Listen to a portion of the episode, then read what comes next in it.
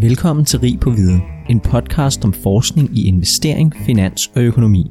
Mit navn er André Thormand. Og jeg er Henrik Rasmussen. Properly measured, the average actively managed dollar must underperform the average passively managed dollar, net of costs. Det er William Sharps ord, som vandt Nobelprisen i økonomi tilbage i 1990. Hans argument det er, at hvis markedet kun udgøres af passive og aktive investorer, og de passive de får markedsafkastet før omkostninger, jamen så bliver de aktive investorer også nødt til at få markedsafkastet i gennemsnit før omkostninger. Og fordi de passive investorer de betaler færre omkostninger, jamen så skal de slå de aktive efter omkostninger. I praksis der er det måske ikke helt så simpelt, men data det viser dog alligevel, at den gennemsnitlige aktiv fond den oftest ikke slår sine passive konkurrenter. Og derfor der er dagens emne indeksfonde. Vi sad på besøg hos øh, Henrik Hodenborg for at tale om indeksinvesteringer herude i, i Finansforum. Øh, Henrik han er redaktør i Finansforum, og øh, ja, så tusind tak fordi vi måtte komme, øh, Henrik. Ja, tak for invitationen. Kan du ikke starte med lidt at, at fortælle lidt om dig selv? Øh, sådan, øh, hvordan kom du til at beskæftige dig med indeksfonde, øh, og måske også lidt om, hvad er Finansforum? Jo, altså jeg har beskæftiget mig med investeringsforeninger en hel del år. Jeg har arbejdet i investeringsfondsbranchen helt tilbage siden, årtusind, siden årtusindskiftet, deromkring næsten. Arbejdet med statistikker og analyse og, og bæredygtig finans. Og jeg har altid synes, det har været øh, spændende at følge produktudviklingen inden for investeringsfonde og kapitalforvaltning. Og jeg startede Finansforum her for et års tid siden, øh, som beskæftiger sig med analyser og, og information omkring bæredygtige investeringer og indeksfonde primært. Vi har som det første produkt lavet en side, der hedder Index Invest, hvor man kan se de forskellige øh, usage øh, ETF'er og, og de danske indeksfonde og sammenholde med omkostninger og se, hvordan de blev, blev, bliver beskattet. Og, og hvis vi så prøver lidt at, at dykke ned i sådan, nu har vi allerede fået noget med usage og ETF'er og sådan noget, og, og, og, og det er måske bare lige for at få sådan styr på begreberne her, sådan, hvad er forskellen på en, på en ETF og en, øh, en indeksfond, hvis der er nogen forskel, og hvad er det, det her usage øh, betyder, hvorfor vi er helt klar, inden vi går i gang?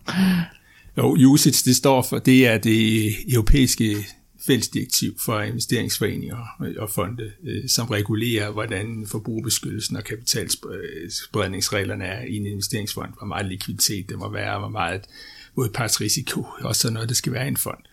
Og stort set alle ETF'erne øh, i Europa, der som sælges til de danske investorer og de danske investeringsforeninger, de der hedder investeringsforeninger, de er USIS-fonde, så de følger det samme europæiske regelsæt. Så det betyder i praksis, at der er flere ligheder, end der er forskelle mellem øh, ETF'er og danske indeksfonde.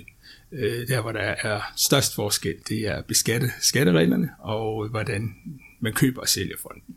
Det er de primærste forskelle der. Og ETF'er, det står jo for Exchange Traded Funds, og, og er jo så vidt jeg ved noget, der er kommet fra, fra udlandet, især i, i USA har det vokset sig stort det er jo kendetegnet lidt som ETF'er, det er indeksfonde, at det typisk er, er passivt investeret i, i nogle brede indeks, men, men ETF'er kan vel sådan set være mange ting, og der kan vel også være aktive ETF'er, eller hvad? Der er nogle ikke aktive ETF'er, jeg tror, der er cirka 40 aktive ETF'er deromkring, øh, som er noteret på den tyske ekstra børs i, øh, i Tyskland, som er den største ETF-børs i Europa. Men stort set alle ETF'er, de er indeksbaserede, så når, når man taler ETF'er, så taler man normalt så kendetegner man typisk dem som uh, indeksfonde. Og ellers, når vi ligesom kigger ud over verdensbilledet med de her uh, passive indeksfonde, hvor stor en andel af de globale formuer er så i dag sådan cirka investeret i, i, i passive indeksfonde? Hvor, hvor populært er det? I, for, I forhold til formueandelen totalt set, så er det en lille del, der er investeret i uh, indeksfonde. Stadig. Ja, altså man kan opstille det på den her måde. At I USA er det den største andel, har den største andel af indeksfonde i verden. Og her er kun cirka 15% af den totale formueandel impliceret i indeksfond. Det er fordi, at der er en masse pensionsselskaber, hedgefonde og mange andre investorer private, som investerer uden for ETF'er og indeksfonde, som også investerer. Men der, hvor man kan sige, hvis man kigger på det, hvordan investeringsforeningerne og ETF'er under et øh, investerer i, i aktivt forvaltede indeksfonde, så er cirka halvdelen nu i USA placeret i øh, uh, indeksfonde. Og det skyldes, at der har været en lang, lang overrække i USA, hvor pengene er solgt ud i de aktivt forvaltede fonde, og så er de uh, købt ind i ETF'er og indeksfonde i USA. Og det betyder så, at her i slutningen af 2019, at uh, de, aktiv, de passive fonde i USA, de overhaler de aktivt forvaltede i, i formue. Så det, jeg skal lige være sikker på, at jeg forstår det her som, det er halvdelen, når vi kigger på hvad helt præcist? Det er halvdelen, når vi kigger på investeringsforeninger og ETF under et, så er halvdelen af, okay. af formuen i, i, i, i, i, i aktiefondene i USA, de er nu i, i passivt forvaltning. Ja, så det er noget af den her data, som Morningstar er kommet ud med, med at hvis man kigger på for eksempel den kategori, der hedder amerikanske aktier, og så tager alle fonde, både ETF'er og, og helt normale øh, investeringsforeninger, mutual funds, jamen så er over halvdelen af de penge, der er investeret i amerikanske aktier, det er passivt forvaltet, det er såkaldte indeksfonde, og det kan både være normale indeksfonde og ETF'er selvfølgelig. Øhm, og det var sådan lidt et, et bendepunkt, kan man sige, den her historie om passiv forvaltning, og det var noget, der skabte kæmpe stor debat i, i finansverdenen. Øhm, men ellers, Henrik, hvordan så billedet ud for 10 år siden med de her øh, passive fonde? Og cirka i USA for cirka 10 år siden var det kun cirka en tredjedel af aktiefondene, der var passivt forvaltet. Kigger man på Europa, for eksempel, hvis man sådan lige sammenligner lidt i forhold til USA, hvor vi er, øh, har en lidt lavere passiv andel, så den cirka 25 procent nu, og den er steget fra cirka, cirka 12 procent for cirka 10 år siden. Så det er også en klar forøgning i den europæiske andel, som stadigvæk er bagud i forhold til Europa. Og hvad mener du, det betyder for, for markedet generelt, og, og hvor, hvor effektivt markedet er, at der er den her store andel af, af passive indeksfonde, og, og at den andel ligesom vokser mod de aktive? Uh, det er det, man kalder et rigtig godt spørgsmål. Der sker, der, der sker utrolig mange ting på markedet i forhold til de her, i forhold til den dynamik, der sker her. Der er lavet nogle studier fra blandt for Bank of International Settlement og andre finansielle aktører, som, som siger, at den passive andel stadigvæk er så lille, at det ikke betyder det store for markedet. Men der er stadigvæk nogle dynamikker, som det påvirker. Øh, det, man kan sige, det er, øh, der kommer mere fokus på, øh, hvordan for eksempel indeks er sammensat, hvilke selskaber, der går ind og ud af de indekser, hvilke lande, der ud af for eksempel fra emerging markets til developer som, som også kan give nogle muligheder for, for aktivt forvaltet og under de muligheder. Man kan sige, vi kan jo se, hvis vi tager nogle konkrete eksempler, så har vi for eksempel set for nylig Tesla, for eksempel, hvor der var en sag, hvor der lige pludselig var stor spekulation i Tesla-aktien her det sidste halvårs tid, og det blev også forøget, da der kom her i efteråret, kom stor fokus på, kommer Tesla med S&P 500 og gør det ikke. Og der var der mange der sådan spekulerede oven i det ekstra spekulation, der var, at hvis Tesla kommer med i S&P 500, så var de godt klar over, så var der en masse indeksfonde, som skal købe S&P 500, uanset hvad, hvad, fordi der ikke sidder nogen fondsforvalter og vurderer, om prisen er, er rigtigt i forhold til øh, indtjening og fremtidig kvalitet i aktien. Ja, uanset hvor dyrt tester den så må have været, jamen så skulle den faktisk inkluderes i S&P ja, 500. Ja, ja. Altså det, hvis vi tager nogle andre konkrete eksempler, som vi har set for nylig, så har vi jo, øh, så kommer der flere flere specialiserede indeks. Blandt andet har vi set ICR's nye Clean Energy Fund, som er en af de øh, fonde, som er vokset rigtig, rigtig meget her i, i 2020, og også havde et kæmpe afkast på over 100 procent. Og der, der kan man sige, øh, den, øh, den investerer i 30 selskaber, som investerer inden for ny energi, blandt andet øh, Vestas, og den er voldsomt populær blandt mange investorer. Og der har været historier om, at øh, den fond kan lige frem skabe sit eget afkast, fordi den er tvunget til at købe ekstra ind i, i, de, i det lille øh, sæt af aktier, og, som, som så stiger meget i værdi, og, og, og ligefrem skulle udstede kursmeddelelse om, at øh, nu er de største aktionærer i nogle af de st- selskaberne i New Zealand og sådan noget. Ja, det her med de her mere koncentrerede, sådan temabaserede indeks og ETF'er, det kommer vi også ind på lidt senere, hvad fordele og ulemper er ved det.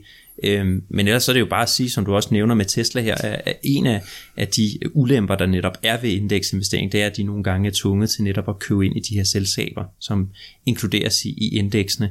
Øhm, der tror jeg så personligt, at, at fordelene ved ETF'er opvejer den øh, ulempe, som, som øh, fra tid til anden kan komme op til, til debat øh, i det offentlige, når nye aktier skal inkluderes. Øhm, og ellers så er det jo noget, man kan komme udenom, hvis man for eksempel køber en utrolig bred ETF, som faktisk inkluderer hele markedet, for eksempel sådan en som Vanguard Total Stock Index, øh, der vil man på, an, øh, på intet tidspunkt se, at nye aktier skal inkluderes, fordi den indeholder bare automatisk alt. Ja, det er rigtigt.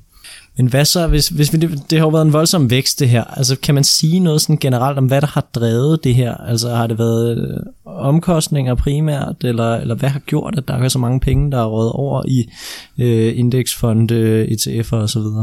Jeg tror, der er rigtig, rigtig mange elementer i det.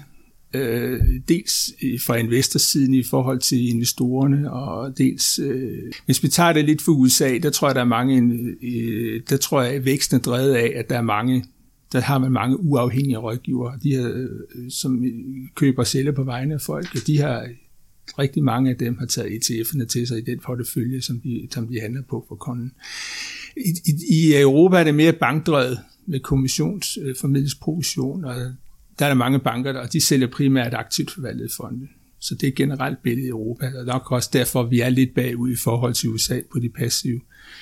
Men uh, hvis man kigger sådan lidt på det, hvorfor også i Danmark, hvorfor ETF og indeksfonde vokser så meget. Jeg tror også, det er sådan lidt af en generationskløft, eller, eller, eller lidt, en, lidt forskel på dem, som får rådgivning i banken, så dem, der investerer på egen hånd.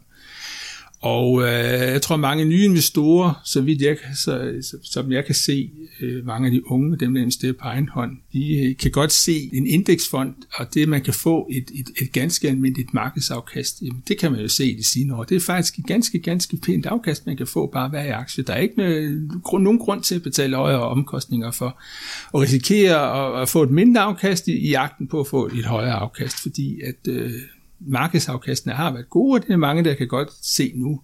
Så mange de, øh, de øh, kigger på, at de gerne vil investere i indeks, og så sats på og sammensætte en god portefølje af, af, af en bred portefølje af indeks, som man kan se, eller en, for eksempel en global aktieportefølje, og så minimere omkostningerne i stedet for. Og øh, så er der en anden ting, det er jo, vi har jo fået MIFI-reglerne og MIFI 2 som opdateringer, hvor der er kommet større fokus på omkostninger og produktforbedrende services og sådan noget. Det tror jeg også, at det betyder lidt, at øh, nu der kommer større fokus på omkostninger. Og så har vi også fået, så har vi også fået tendensen fra, fra udlandet med, at vi får mange robot advisors, vi har fået Norden Investments, vi har fået June og sådan noget. Mange af de der robotrådgiver, de investerer i indeksfonde. Og øh, vi har også fået en større udbud af uafhængige rådgiver i Danmark øh, som får flere kunder. Og de investerer også en, rigtig mange af dem, de bruger også indeksfond i porteføljen. Så der er rigtig, rigtig mange elementer i, tror jeg, hvorfor indeksfonde og ETF'er er begyndt at blive mere populære. Ja, personligt så synes jeg jo, det er en rigtig god udvikling for investorerne globalt, at de i højere grad kommer ind i de her produkter, som er billige, har en rigtig god spredning, og som er meget sådan simple produkter i virkeligheden. Øh, og de gør jo, når man har en, en passiv indeksfond, der bare ligger i hele verdensindekset, så er der meget færre beslutninger, man skal tage. Man skal ikke sidde og analysere, hvad for nogle aktier, der er de bedste og der er de dårligste.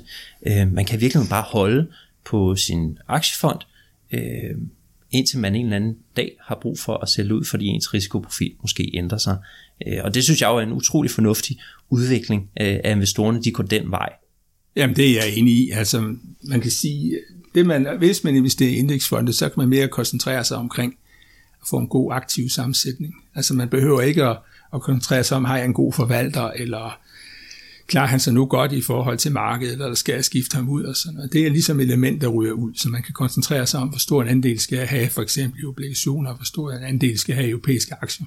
Du sagde noget super interessant øh, før, øh, Henrik, som jeg lige bed mærke i, i forhold til det her med, at, at andelen af den at de passive investeringer i USA egentlig er meget større end i Europa, fordi der er noget med de anbefalinger, der kommer fra bankerne.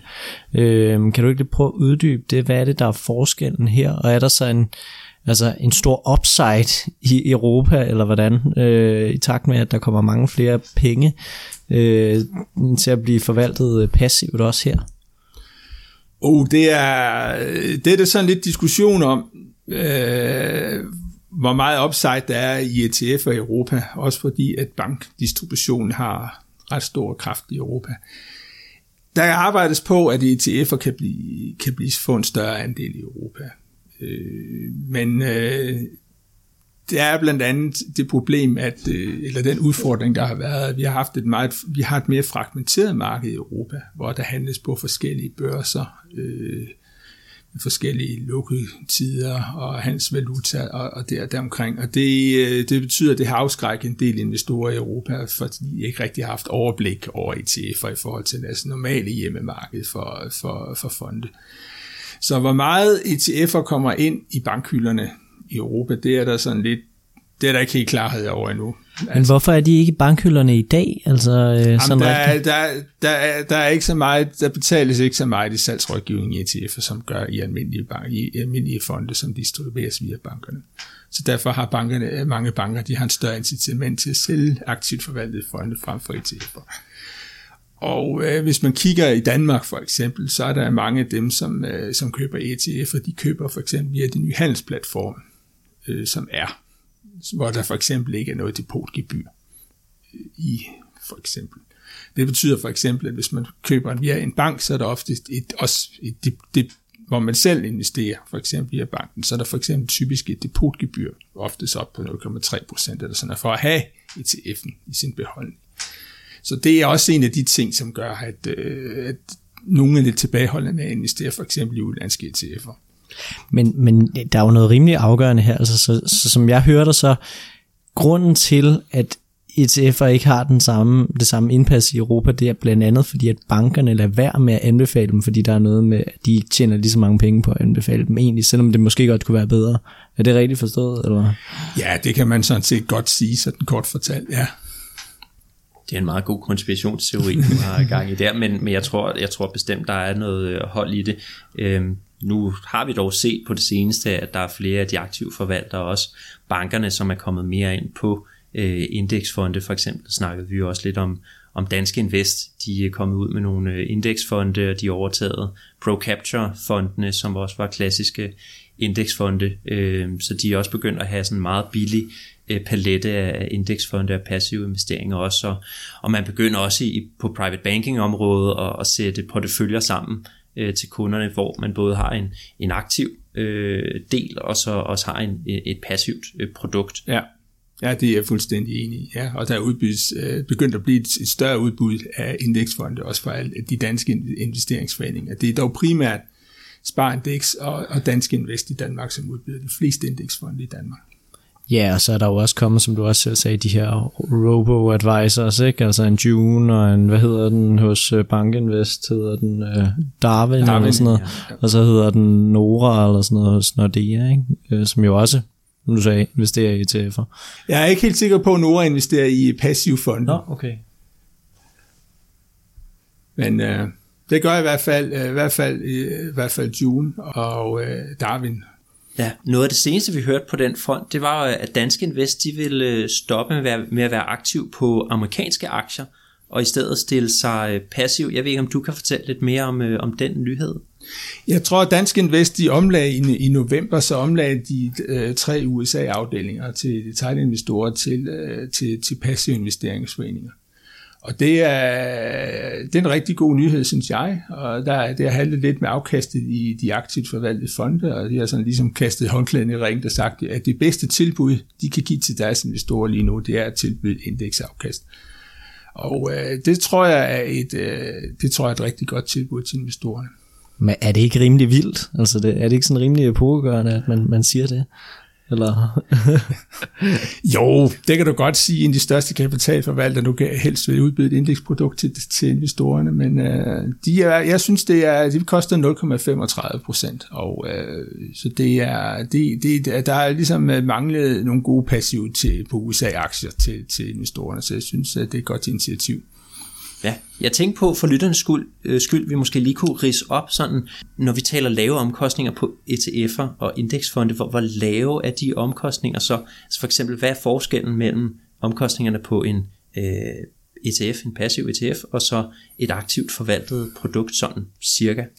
Sådan cirka, hvis vi kigger på de danske indeksfonde i første omgang, så er omkostningerne cirka en tredjedel så høje i de løbende omkostninger i forhold til de passive. Der er cirka sådan slag på tasken, cirka 1% forskel. Altså mange af de danske passive danske indeksfonde koster omkring 0,5% eller muligvis lidt lavere, mens mange af de aktivt forvaltede ligger omkring 1,5 procent deromkring. Ja. Så er der lidt forskel fra kategori til kategori, men deromkring. Så er der sådan lidt billigere tilbud i forhold til ETF'erne i forhold til de danske indeksfonde. De går sådan lidt lavere omkring. Hvor mange eh, af ETF'erne, for eksempel i globale aktier, sælges til omkring 0,2, måske 0,3 deromkring, hvis de har lidt specielt med valutaafdækning eller SAI, altså ESG indbygget. Eller.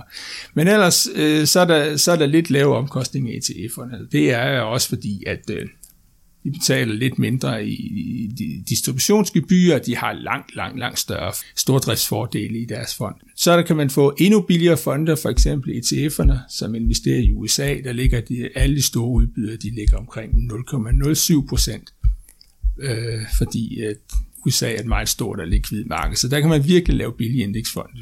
Øh, det man skal huske på, at hvis man investerer i en ETF frem for en dansk fond, så skal man lige huske, at der kan være, som vi har tidligere nævnt, der kan være et depotgebyr oveni, afhængig af, hvor man handler.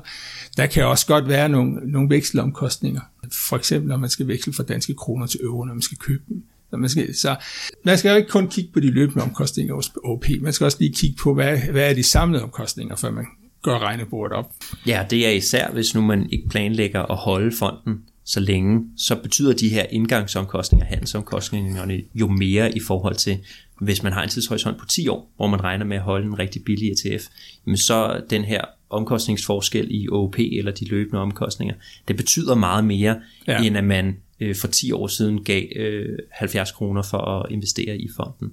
Ja, ja, det er præcis. Men, og, de, og de her omkostninger, altså er der ikke et strukturelt pres nedad på dem, eller hvordan? Fordi at, jeg kan da huske, er det ikke noget med, at der er nogle af dem, der er gratis nærmest, eller hvordan øh, det kan være? At, øh... Jo, jeg tror, der er eksempler på indeksfonde, som er gratis, og det er jo blandt andet fordi, at de jo kan gøre det, at de kan låne deres aktiver ud, og så blive betalt af for eksempel hedgefonde, og så putter de så den her øh, indtjening tilbage i fonden til investorerne, øh, så den næsten kan gå i nul med, med omkostningerne, hvis ikke mere. Ja, ja.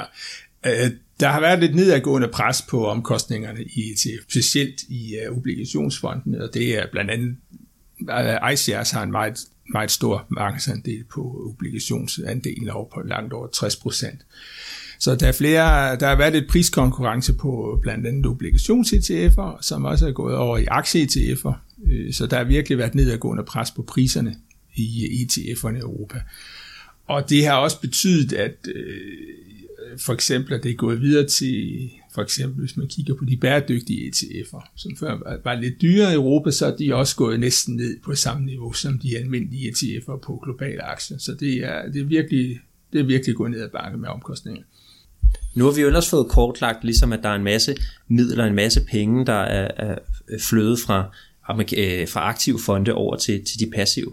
Men jeg tænkte ellers, hvis vi prøver at kigge lidt på afkastsiden i det, øh, hvordan klarer de aktive fonde sig så afkastmæssigt mod de passive fonde? Ja, det kan vi godt svare på, fordi det der er lavet rigtig, rigtig mange analyser på gennem årene, og øh, analyserne, som du nævnte indledningsvis her i udsendelsen, så, øh, så svarer analyserne til teorien om, at de, de aktivt forvaltede fonde giver lavere afkast end øh, de passive fonde. Efter omkostninger. Efter omkostninger, ja. Man kan sige, at vi, øh, de aktivt forvaltede nævner jo tit, at når øh, der kommer volatilitet i markedet, eller der kommer store øh, skift i, i strategi eller sådan noget, så, så, så, så giver de virkelig value for pengene ved at give de ekstra afkast. Men vi så her i, i 2020, hvor der var, virkelig var skift i sektorerne, og hvor der virkelig volatilitet, at det var heller ikke et år, hvor de aktivt forvaltede gav mere end de passive. Og vi, vi har generelt set også når der har været store kriser, eller der har været store markedsudsving, at det, det giver nogle gange nogle bump til passivsiden, fordi folk de siger, øh, nå, jamen, det, det var heller ikke det her år, hvor jeg fik penge for, for de ekstra, ekstra value for mine penge i aktiv forvaltet fonde. Så der er også nogen, der siger, at det her, det kan godt give lidt mere momentum til passive investorer nu. Øh, altså, man kan jo sige, at de danske, de danske investeringsforeninger har altid haft svært ved at slå for eksempel det amerikanske aktiemarked. Og det, det er der nok ikke noget at sige til, fordi det har de amerikanske forvaltere også selv. Øh, så øh, der har jo altid været muligheder for at få lidt aktivt afkast på det mindre likvide markeder, hvor der har været, hvad man kan sige, det, det marginale afkast i forhold til den omkostning af det research, man giver, er, er lidt højere i forhold, fordi markedet ikke er, er, er så likvid og så gennemanalyseret. Så der er nogle danske aktiefonde, som klarer sig, de aktivt forvaltede fonde, som klarer sig pænt, også i udlandet og globale aktier, emerging markets og sådan noget. Så også, også rigtig god afkast i aktivt forvaltede fonde i danske aktier, mange af dem. Men øh, generelt sådan, hvis man kigger på det med en stor pensel over det, og det hele aktivt forvaltede marked, så, så giver det lavere afkast end indeksfondene. Ja, nu havde jeg lige en lille kommentar til det her med, øh, at nogle gange så ser man aktive fonde i kriseperioder klare sig bedre Øhm, og der tror jeg, et af de argumenter, som, som Morningstar rigtig ofte bruger, det er jo, at, at aktive fonde, de ofte har en lille øh, kontant buffer i deres porteføljer, ligger med måske øh, 5% i kontanter. Øhm, og, og det kan jo være noget af det, som, som går med ind og, og støtter op om, øh, om afkastet, når alle kurserne de falder. Fordi kontanterne, de ligger der, de rykker sig ikke, øh, og kan så bruges efterfølgende til at, at, at købe op. Øhm, men det er jo så til gengæld også et af de problemer, der er på lang sigt, hvor markederne oftest går opad, jamen så har du ikke nogen nytte, medmindre du er rigtig god til at time markedet, så har du ikke nogen nytte af at lægge med 5% i, i kontanter i din, øh, i din aktiefond. Øhm, så det giver sådan en lille drag, kan man ja, sige, ja, deres præcis. afkast. Ja. Altså de aktivt forvaltede fonde, de, de hævder tit, at de vil klare sig bedst, når der er lidt volatilitet og deres, øh, hvor de kan bedre udnytte de øh, svingninger, der er i markedet, og hvor der er, lidt, hvor der er lidt skift i sektorer og sådan noget. Det, det, er, det er den bedste mulighed for aktive forvaltere. Hvis det bare går opad og mindre volatilitet, så, så har de bedre, mindre muligheder for at give mere afkast. Ja, ellers i forhold til der, hvor øh, aktive fonde klarer sig bedst rent øh, afkastmæssigt, øh, så noget af det, som Morningstar, nu tager jeg lige som Morningstar, det er jo fordi, jeg har siddet som øh, student derinde i en, i en årrække, øh, men, men hvis man ser på data fra Morningstar, så er det især svært for de aktive fonde med amerikanske aktier, som du også nævnte, at slå de passive fonde. Øhm, til gengæld så er der flere aktive fonde, der outperformer i sådan noget som emerging markets, i small cap aktier eller high yield obligationer for eksempel.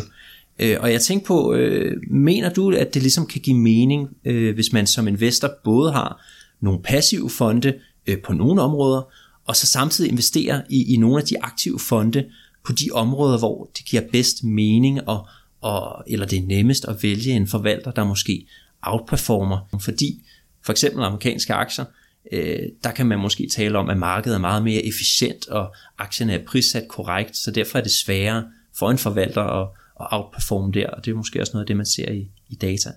Jamen bestemt. Der er bestemt der er ikke nogen øh, dårlig idé at, at, at, have både aktivt forvaltet fonde og passivt forvaltet fonde i sin portefølje. Det kan gå, gå fint hånd i hånd. Det er der absolut ikke noget problem i. Man behøver ikke tage den ene lejr frem for nej, den anden. Nej, nej, nej. Så det, øh, er man interesseret i en aktiv forvaltet fond, og har man passiv fond i sin portefølje, men så, så kan man bare fint gå ind og købe en aktiv forvaltet fond, hvis man synes, man får et godt afkast i den i forhold til omkostninger. Bestemt. Og Henrik, øh, nu får lidt at dykke ned i, du har jo skrevet den her virkelig gode artikel, synes jeg, i, i det blad, der hedder Finansinvest.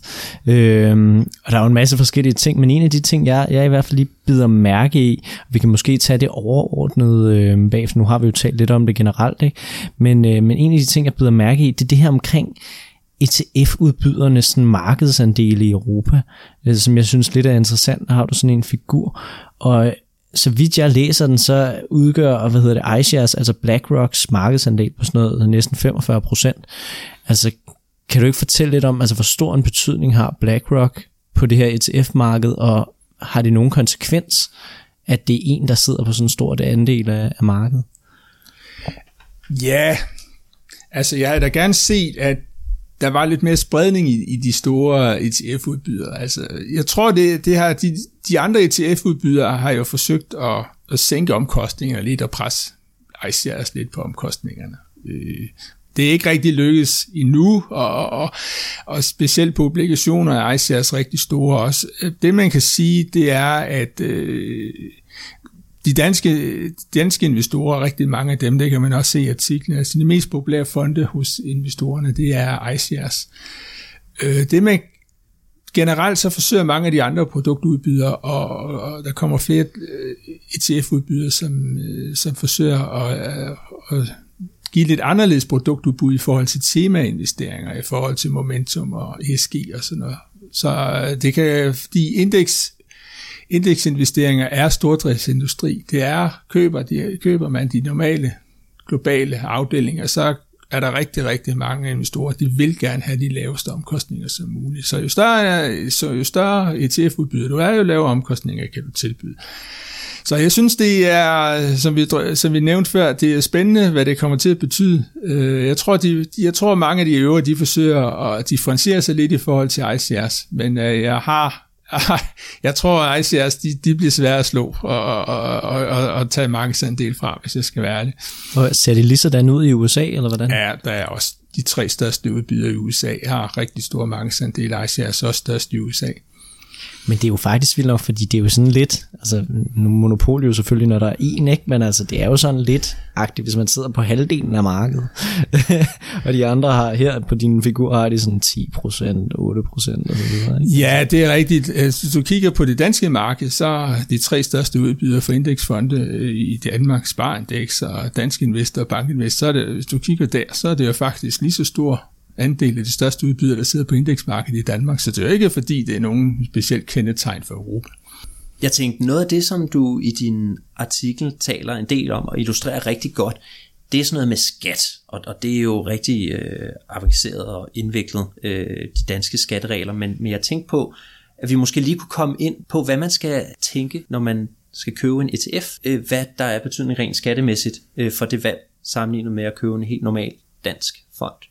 Ja, det er faktisk lidt kompliceret, og dog, altså, det kan både være kompliceret og gøres enkelt.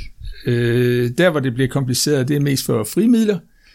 Der kan, der kan være forskel på, om ETF'en er kapitalindkomstbeskattet eller aktieindkomstbeskattet. For frimidler, så har man jo mulighed for at blive realisationsbeskattet, hvis man køber danske udbyttebetalende fonde med udbytter, eller man har mulighed for at blive lærbeskattet med ETF'er, og de kan så blive øh, lærbeskattet med aktieindkomst, hvis de er på skatspositiv liste, og de kan blive kapitalindkomst beskattet også med lagerbeskatning, hvis de ikke er på skatspositiv liste. Så hvis man sidder for frie midler, så skal man jo virkelig tænke sig om og kigge på, øh, vil jeg have øh, ETF'en øh, med lærerbeskatning, eller vil jeg have en dansk fond med recessionsbeskatning? Og det er et valg, man skal tage, og der er ikke rigtig nogen klart svar på, hvordan, hvad der er bedst for investorerne, sådan rent afkastmæssigt efter skat. Det øh, drøftes der meget, og det afhænger både af ens øvrige indkomst og afkastudvikling og sådan noget.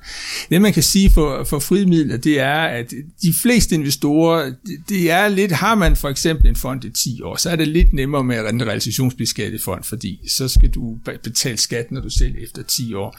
Men med lærerbeskatningen, så skal du jo hver eneste år kigge på, skal jeg nu betale ekstra ind til skatten, selvom jeg ikke har solgt. Og så, så, så nogle investorer, de foretrækker de danske realisationsbeskattede fonde, og andre investorer, de foretrækker så, de kigger så på, ja, jeg har måske større produktudbud inden for ETF'er, og jeg kan måske få en billigere ETF, øh, så det vælger jeg måske til mod så, og, og, og, selvom jeg får lærerbeskatning. Det er ligesom de to ting, mange vejer op imod hinanden.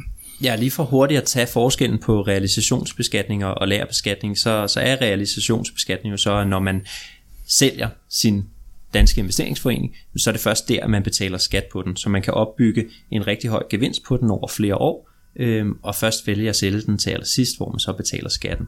Mens hvis man øh, er lagerbeskattet med en øh, ETF, men så betaler man den her skat ved, ved udløbet af hvert år. Så hvis man i 2020 har haft en gevinst på sin ETF, så betaler man skatten af den med det samme, uanset om man har solgt øh, fonden eller ej. Og, og man kan sige, at en af ulemperne ved den her lærbeskatning, det er jo eksempelvis, hvis man i 2020 har fået et rigtig, rigtig højt afkast på sin fond, så betaler man skatten af den. 1. januar kan der så måske ske det, at aktiemarkedet falder helt vildt, og lige pludselig så sidder man ikke med en gevinst længere og har betalt en masse skat. Det er noget af det, man måske kan frygte lidt. Ja, der kan også være, der kan også være gode ting med lav beskatning. Hvis der har været øh, tab, så kan du få nogle penge ind fradrag, som du så kan benytte til investeringer. Men det er måske, altså med lav beskatning, så skulle du sidde og justere mere løbende øh, i forhold til dine investeringer. Og det, hvis du er fuldt investeret, og du lige pludselig skal betale skat, så skal du lige pludselig finde ud af, hvor, hvor skal jeg finde penge til skatten fra. Så skal du skyde ekstra penge ind, eller du skal måske til at sælge nogle af dine aktier for at betale skatten. Og så, så det, der er lidt mere løbende vedligehold og ved, ved en lærebeskatning i hvert fald. Men, men jeg forstår, fordi det her det har været lang tid, jeg ikke har forstået det her. Hvorfor er det, at ETF'er ikke at jeg ved ikke, det er politisk valg, men hvorfor er det danske indeksfonde af realisationsbeskattet, og, og ETF'er ikke er det? Det er noget skatteteknisk. Skal man være realisationsbeskattet, så skal du udløje en vis andel af årets overskud af dine indtjente udbytter som udbyttet hvert år. Det er lidt teknisk, øh, og det kræver et særligt setup at, at gøre. Og det betyder så, at det stort set er kun de danske øh, som primært servicerer det danske marked, som laver det setup. Så derfor øh, har man så lavet det øh, setup for nogle år siden, øh, hvor man lavede øh, de nye skatteregler fra, fra, fra sidste år, 2020, at øh, akkumulerende fonde, som ikke udbetaler de her minimumsudlønninger, de har mulighed for at blive, at blive aktieindkomstbeskattet, hvis de meddeler skat senest 1. november, at det vil komme på en positiv liste for aktieindkomstbeskattet fond for det kommende øh, skatteår, Øh, mod, øh, kommer man så på positivlisten, så er man aktieindkomstbeskattet med lagerbeskatning. Så der er altså mulighed for nu, altså du kan sige, for før 2020 kunne du slet ikke investere i ETF'er uden at betale øh, kapitalindkomst, så, det er, så, det, så der er rigtig, der er sket lidt, så det bliver en bedre mulighed for private øh, at købe ETF'er. Ja, reglerne er blevet lidt mere lige for øh, ETF'erne også. Men et af de områder, hvor man måske ikke skal tænke så meget over de her forskellige måder, at fondene beskattes på, det er jo inde på aktiesparekontoen. Og det er jo netop fordi, at på aktiesparekontoen, der bliver alt lagerbeskattet ved udgangen af året, så betaler man sin skat for den gevinst, man har haft på kontoen.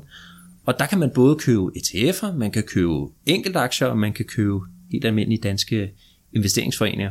Og jeg tænker, når man nu er på aktiesparekontoen, og man ikke skal tænke over skat, og ETF'erne bare er langt billigere end alternativerne, er det så et, øh, er det bare lige ud af landvejen, at så er det det, man skal have på sin aktiesparekonto? Ja, det kan man godt sige. Der er rigtig mange investorer, som, som vælger at sige, nu når alt er beskattet, så er der, ikke, så er der mindre overvejelser at gøre ved at vælge en ETF. Så er der mange, der siger, at man kan få et større produktudbud, jeg kan få lavere omkostninger ved at vælge en ETF.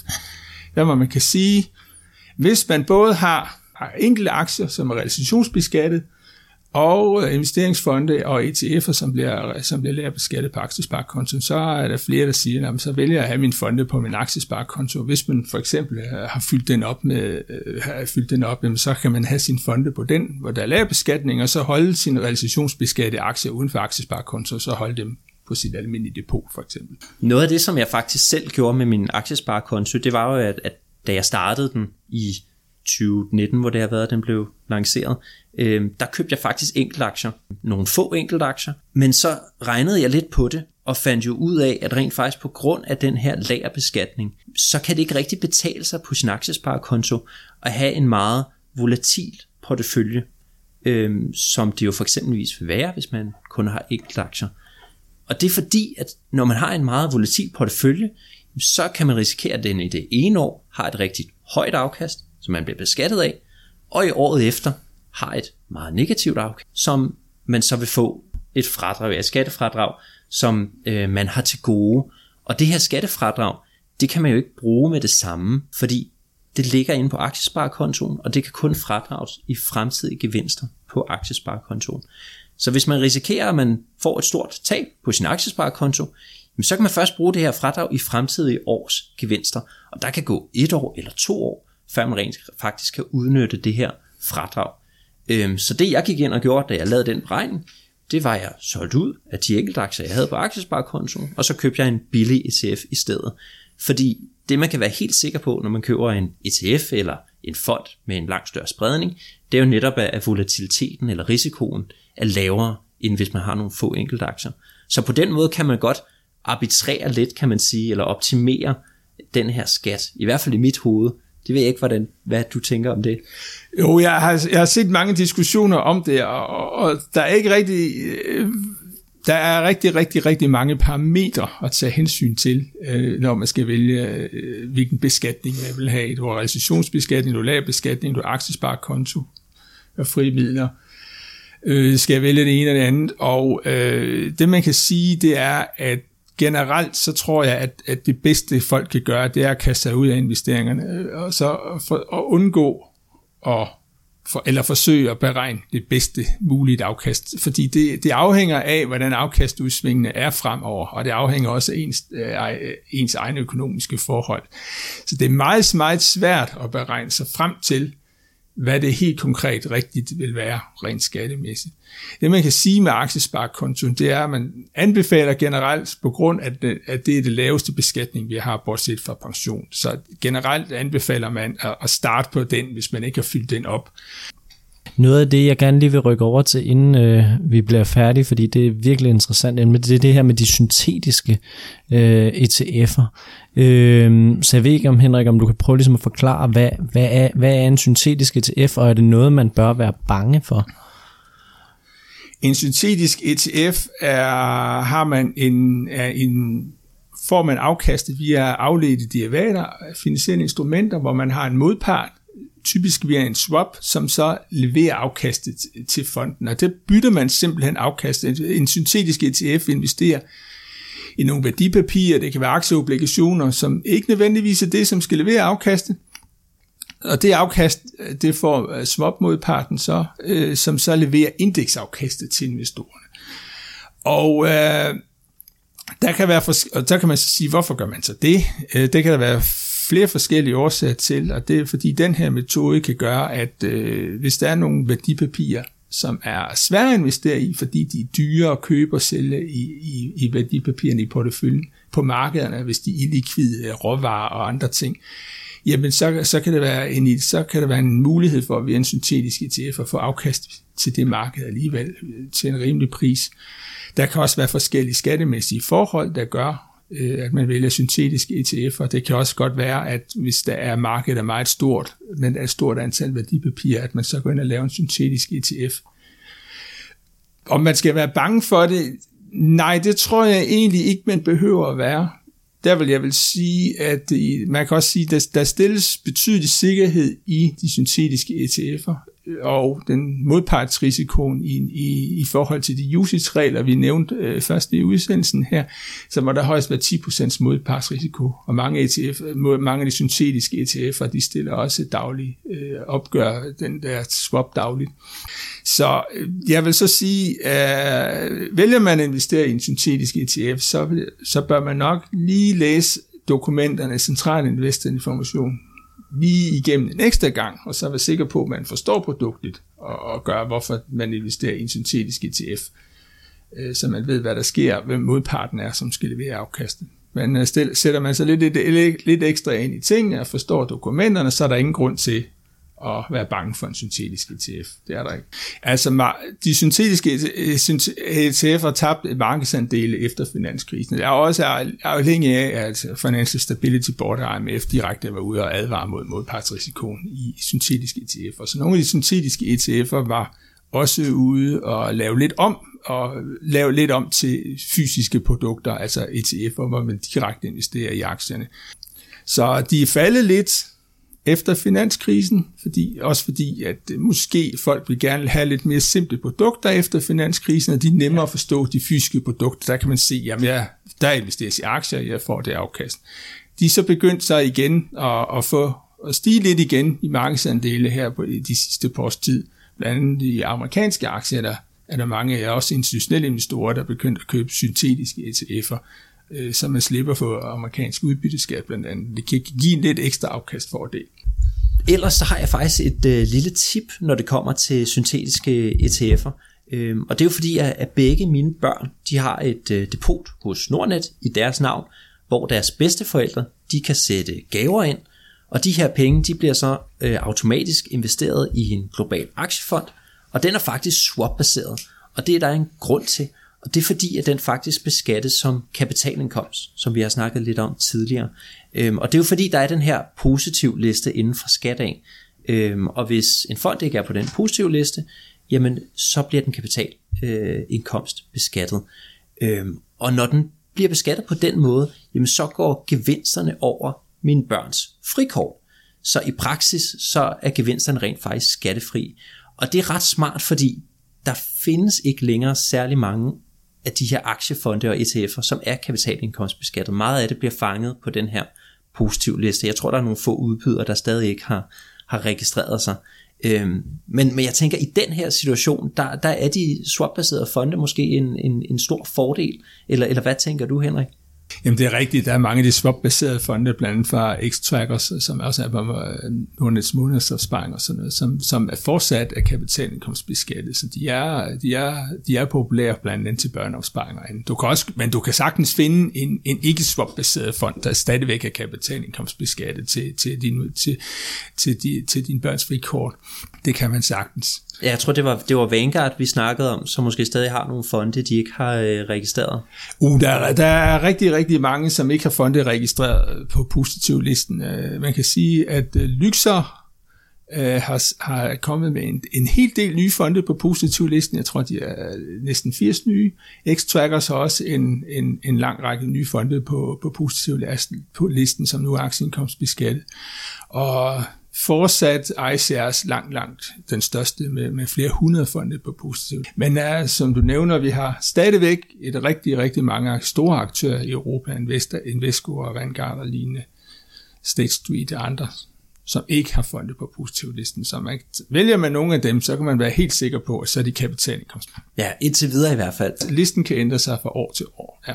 Ja, og jeg håber jo lidt på, at fordi den fond, jeg har valgt til, til mine unger, er fordi at den er swap-baseret, øh, og ikke aktiebaseret, kan man sige, helt direkte, så kommer den aldrig på den positive liste, men, men det kan jo være, at jeg bliver overrasket en dag. Det bedste, det bedste at tjekke skatten hver år, hvis man har ETF'er, så er det bedste at tjekke positivlisten hver år. Henrik, noget af det, som er blevet ret populært i, i den seneste tid, det er sådan noget som temabaserede ETF'er. Det kan for eksempel være, at en investor køber sig ind i cybersecurity, eller måske en disruption ETF. Og det lyder jo godt, og investeringsrådgiverne, de har også lettere ved at sælge de her ETF'er, fordi der følger typisk en, en ret god historie med. Og samtidig så kan udbyderne af de her ETF'er, de kan skrue lidt op for omkostningerne, fordi at fondene de er lidt mere specialiseret, eller handler på et mere koncentreret område, eller i nogle aktier, som er mindre likvide, eller hvad ved jeg. Personligt så, så sådan nogle produkter, synes jeg jo, har meget lidt med, med passiv indeksinvestering at gøre, fordi man mister den her brede spredning, omkostningerne de bliver lidt højere, og så udvælger man et enkelt tema, som jeg også synes er en meget aktiv beslutning at tage som investor.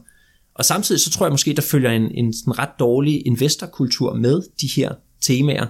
Altså investorerne, de forfølger sådan nogle hotte temaer, som har givet høje afkast for nylig. Og så er der masser af data fra Morningstar, igen igen, øh, som viser, at de her tematiske ETF'er, de efterfølgende, efter de er blevet lanceret, jamen så klarer de sig dårligere i markedet, øhm, og i ret høj grad, så bliver de også lukket ned efterfølgende, enten fordi at, af øh, investeringslysten fra investorerne den forsvinder, eller fordi at, at de netop øh, underperformer. Ser du det på, på samme måde med, med den her form for ETF'er, eller, eller har du måske noget, noget positivt at sige om, om det her felt? Altså, jeg, jeg vil sige, at det giver, ETF'erne her giver god mulighed for, at investorerne kommer ind på, på nye spændende markeder. Det, man kan diskutere, om det så er passive investeringer eller ej. Du har ret i, at det er et væsentligt mere koncentreret marked. Det der vi har set for eksempel i de senere år, for eksempel 2020, der blev der sammen med ESG-fonde, hvor der blev lanceret rigtig, rigtig mange nye fonde, så var tematiske ETF'er og noget også det, som bliver rigtig, rigtig populært, også ser ud til at fortsætte produktudviklingen. Specielt øh, mange, mange investorer, som investerer i miljø, som investerer i bæredygtighed, øh, ren energi og, og miljø, kan godt lide mange af de tematiske ETF'er, fordi der er mulighed for rigtig rigtigt at investere i et, øh, et tema, som, som man er, øh, er særligt optaget af. Så der synes jeg, det er positivt, at ICF'erne giver den mulighed for at man kan få, øh, få, øh, få lidt mere spredning til, til et emne frem for at investere i enkelte aktier. Det, der kan være det, det der problem her, det er, at øh, indeksene er noget mindre og øh, indekssammensætning, og vi ser også vi ser også, at der kommer ret mange nye, ret specialiserede indeks fra nogle mindre udbydere, som udbyder indeks, som er specialdesignet til de enkelte ETF'er, som udbydes her. Så det skal man lige være opmærksom på, at, øh, at, at hvordan indekssammensætningen er, og det betyder også, at øh, selve ETF'en kan også gå ind og investere i et ret lille marked, hvor investorerne, som mange, der investerer i de her tematiske ETF'er, måske ikke kigger så meget på prisudviklingen i forhold til hvad er værdi, kvaliteten af aktierne i de underliggende indeks. Så jeg vil sige, du nævnte en række, du nævnte en række øh, mindre gode ting ved dem, og det, dem er jeg sådan set enig i, men jeg synes også, der er ret mange gode positive ting. Men som sagt, man, det man kan sige med tematiske investeringer, det er, at man skal sørge for at have en grundportefølje. Hvis man har en god grundportefølje, men for eksempel en god grunddækning i en høj andel af, af, af globale aktier, en vis andel obligationer eller lignende, som giver en sikkerhed på porteføljen, så kan man godt bruge de her tematiske ETF'er som krydderi i sin portefølje. Det skal også være, det skal også gerne være lidt spændende at investere. Så synes jeg ikke, det skader, at man har en lille andel i sin portefølje til tematiske ETF'er for at gøre investeringsforrejsen også lidt mere spændende. Nej, det er jeg sådan set øh, enig i, at der, der kan det jo være et meget godt værktøj til at få slukket den der lyst med gerne at ville outperforme eller investere i noget, som man selv tror på. Og der kan man sige, der, der er de her mere fokuserede og tematiske indeksfonde øh, lidt mere et aktivt værktøj på den måde i, i mit hoved også. Men jeg synes det også, det var en rigtig god pointe, du kom ind på, at de her specialiserede indeksudbydere og nye udbydere, der går ind og konstruerer deres egne indeks. Det kan være nogle ret subjektive vurderinger, hvad for nogle aktier, der skal med i et cybersecurity indeks, så det næsten kan gå på kanten af at være aktiv øh, aktieudvælgelse, vil jeg næsten sige, fra dem, der laver indekset fordi de kan vælge og vrage, hvad der skal med i indekset og hvad der ikke skal. Så det er måske endnu en risikofaktor, kan man sige. Men det er et super populært område, øh, og det er noget, som jeg ved, at investeringsrådgiverne ude i, i, i verden og i Danmark ligger rigtig meget vægt på. Men, men jeg synes personligt, at man som investor skal passe lidt på med at blive alt for forelsket i det her felt, også selvom det er en rigtig god historie. Og, og, og noget af det her med ESG-investering og grøn investering er et super populært felt, og, og det er svært at sige, om det er et decideret tema, fordi det er også rigtig, rigtig bredt. Man kan sagtens have en global aktiefond, der har noget negativ screening, eller som fokuserer mest på de aktier, der, der scorer højt på, øh, på bæredygtighed og på ESG. Øh, så der bliver det lidt mindre fokuseret, end, end hvad jeg talte om før. Men igen, det kan måske også være, at man skal bringe den her tema-diskussion ind i, i det her med grøn investering. Om det er en risikofaktor, at det er et hot tema, øh, som på et tidspunkt kan, kan vinde. Men det er jo også noget, som vi har snakket meget om øh, i nogle af vores tidligere episoder, og det bliver spændende at se, hvad der sker. Bestemt. Man kan sige, at øh, grønne investeringer og ESG er, var også et af, de, et af de emner, hvor der lanceres flest nye ETF'er, øh, og der lanceres også nye øh, indeks inden for det område, øh, der man kan sige, der er nogen, og de har tiltrukket rigtig, rigtig mange penge i 2020 også, der hvor man kan sige, der øh, øh, hvor nogle investorer er lidt tilbageholdende med lige at, at putte penge ind i det her, det er, at det kan være svært at sammenligne de forskellige ESG-fonde, hvad, hvilken slags bæredygtighed der er i de forskellige ESG-indeks, og det er også blandt andet også fordi, at øh, de forskellige ESG-ratingbyråer, som leverer Øh, input til, øh, til indeksene. De har forskellige metodikker til at bedømme, hvilke, hvordan bæredygtigheden er i de forskellige selskaber. Så det er, lidt, det er stadigvæk lidt af en jungle, men når vi får lidt mere lovgivning på vej fra EU, så kommer der måske en smule mere harmoni i, hvad der er bæredygtighed. Tusind tak, fordi vi måtte komme på besøg, Henrik. Det var virkelig øh, spændende at dykke ned i det her emne. Ja, selv tak. Det var virkelig en fornøjelse. Ja, tak for snakken, Henrik. Tak fordi du lyttede med til Rig på Viden. Vi håber, du blev klogere og vil lytte med en anden gang. På genhør.